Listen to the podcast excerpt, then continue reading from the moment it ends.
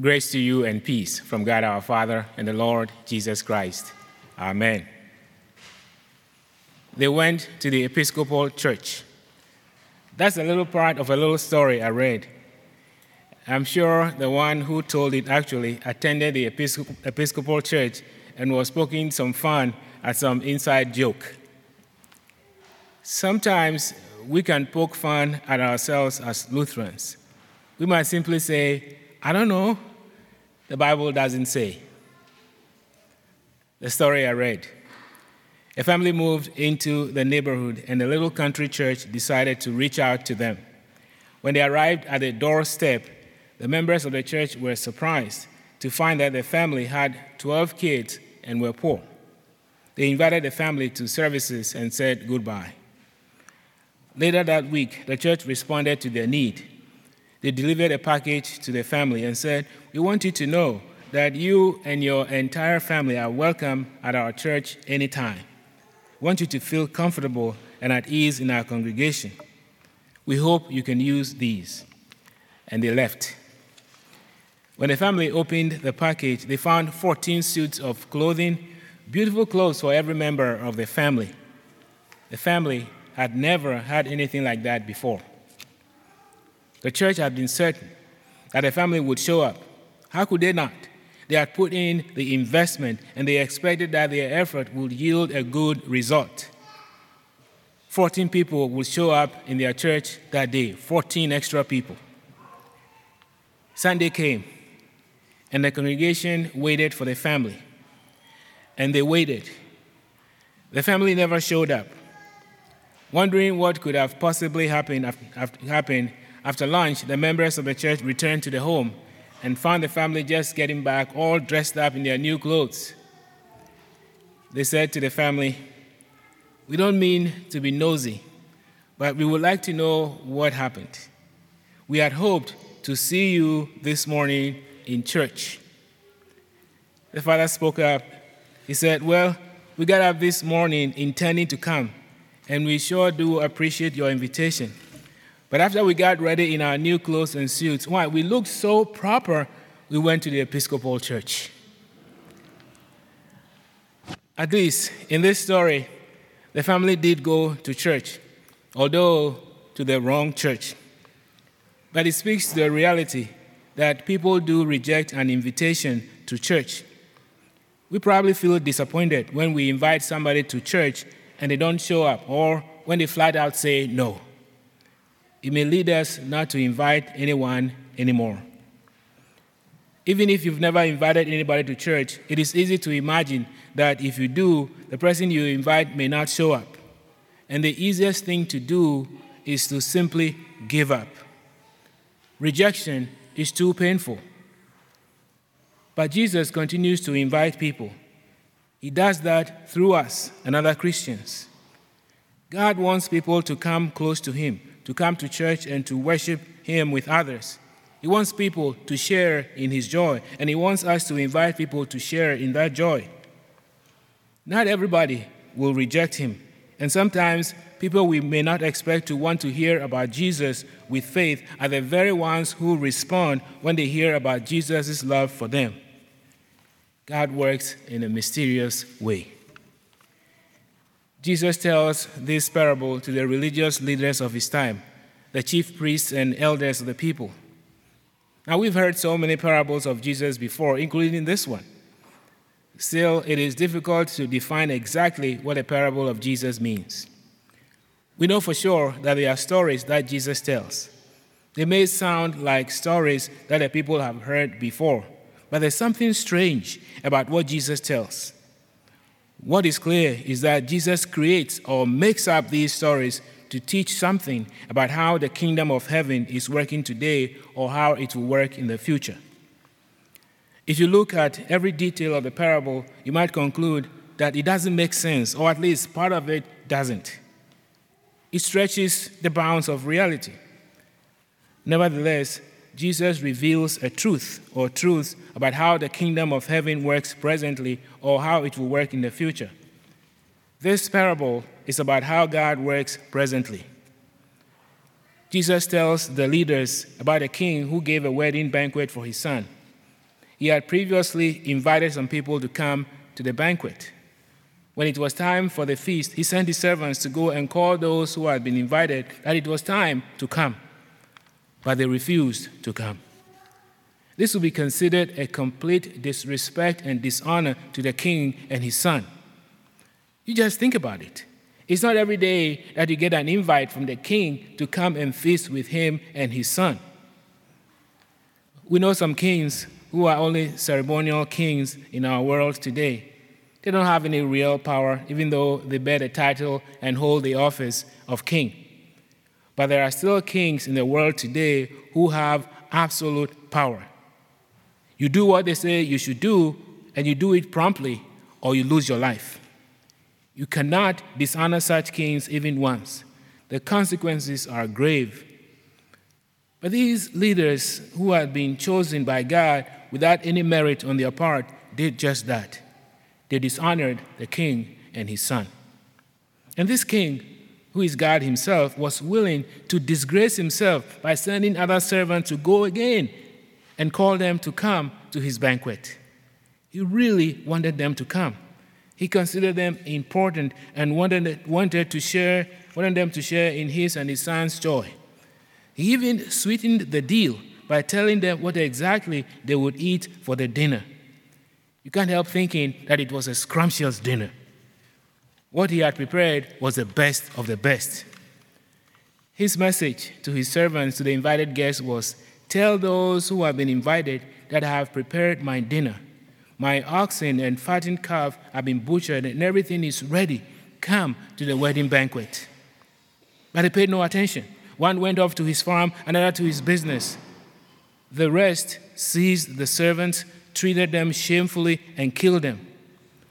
That is trouble right there. You wonder, what were they thinking?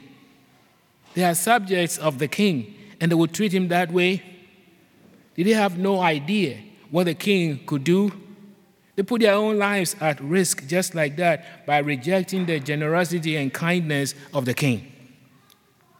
You yourselves may know how it feels to be ignored or treated disrespectfully as if you don't matter at all, as if you are unimportant.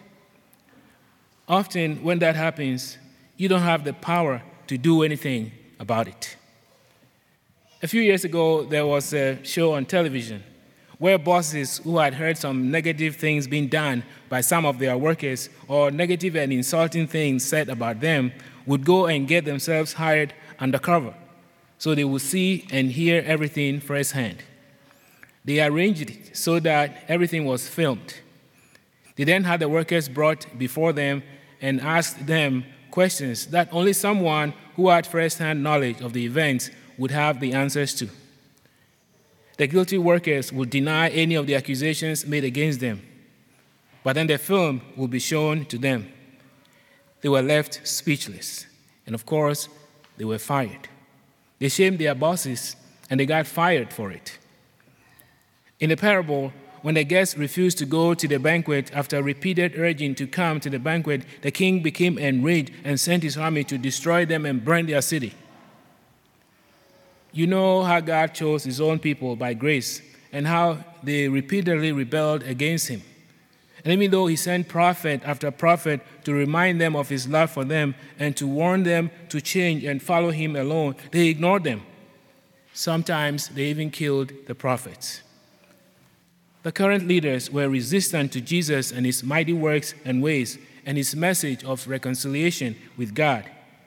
He likened it to the refusal to join the king's wedding, he likened it to a refusal to join the king's wedding banquet for his son. The people who had been invited and refused to go to the banquet dishonored and shamed the king and his son repeatedly.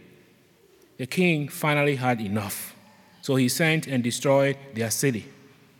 Now, the parable stretches the bounds of reality, but it is a parable, so it is not surprising this parable predicted the destruction of Jerusalem, which happened in 70 AD. It was divine judgment, and it happened because the religious leaders repeatedly rejected God's Son and the kingdom of heaven present in his words and actions. They rejected many prophets and messengers sent to help them see their many acts of sinfulness, such as going through the motions of worshiping God, perpetrating class distinctions, not caring about the poor, and regarding others as more sinful than they were. God's repeated message to them was repent, but they ignored him. Yet they were his people. He had chosen them. God's desire to save did not end right away. His invitation for people to come to his son's banquet did not end there. He sent his servants out again, this time to invite more people. It was more inclusive. The messengers were to go to the very limits of his territory and invite people. They were to invite as many as they could find. The servants went and invited anybody they could find, no distinctions. They invited all kinds of people, both good and evil. I think if I were sent to invite people to the king's wedding banquet for his son, I would be more discerning. I would ignore people with certain character flaws. I would not go near those with bad reputations. I might even do a little interview to see if they would qualify for the king's banquet for his son. Only the good ones will get the invite. Only the good ones who are likely to respect the king's invitation and are worthy would go. Good thing, God does not leave it to me or you to decide who qualifies to sit at table with him. If we would presume to decide for God who should be invited, we could not be his servants. The king's message to his servants was to invite as many as they could find. So these servants, they carried out the king's wishes. And they gathered all whom they found, both good and bad. So the wedding hall was filled with guests. No matter when you became a Christian, a follower of Jesus, you are here because of his gracious invitation. No matter whether or not you were a baby or adult when you were baptized, you are here at the gracious invitation of the King who never easily gives up on his desire and quest to sit you at table with him and his son. We can just imagine the king's joy at seeing his banquet filled with guests. That is what he wanted in the first place. This king was different from other kings. He did not distance himself from his guests. He went in and interacted with them, with all the last minute invited guests who had shown up. He had a genuine interest in seeing them at his banquet. He has a genuine interest in you too. He will not stand at a distance now that you are an honored guest at his banquet. He is glad to see you, to see you. He notices everybody and everything. Just before the banquet began, the king noticed that one man who was not wearing wedding clothes. He addressed him, Friend, how do you get in here without wedding clothes? The man was speechless. This matter of the wedding clothes, what is it? Many commentators in the past insisted that the wedding clothes were provided to guests at the time. But more careful research has not found any reliable evidence that such was the case. People were supposed to put on their best clothing when to attend weddings, kind of like you do today when you attend a wedding. It seems reasonable to assume that this man had nicer clothes, nicer clothes to wear to the wedding banquet, but he deliberately refused to wear them. In doing so, he intentionally dishonored the king and his son. He did not deserve to be there. We can be confident that if the man had responded, even at that late time, that he had indeed dishonored the king and his son by his action and asked for forgiveness, the king would have granted it to him and provided what, what was needed.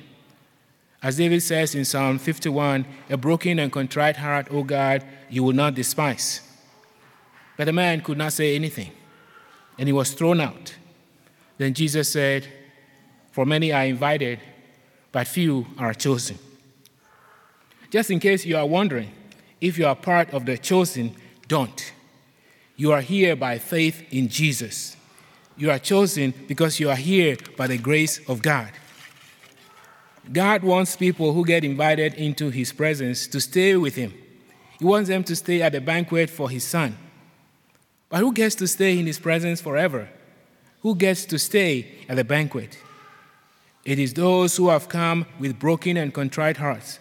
It is those who acknowledge that in the present time their actions and inactions sometimes make them unworthy to be in the king's presence. Who gets to stay at the banquet? You. He wants you in his presence forever. You get to stay because you live in true repentance. That is your wedding, your wedding garment. You got to keep the appropriate wedding clothes on. You do it corporately in church when you confess your sins, and you do it individually. If you don't, then you should.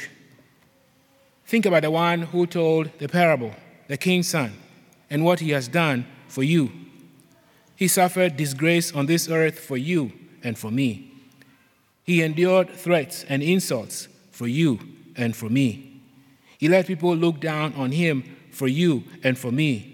He was led to the slaughter of the cross for you and for me, and he offered no resistance because it was his intention to die for you and for me.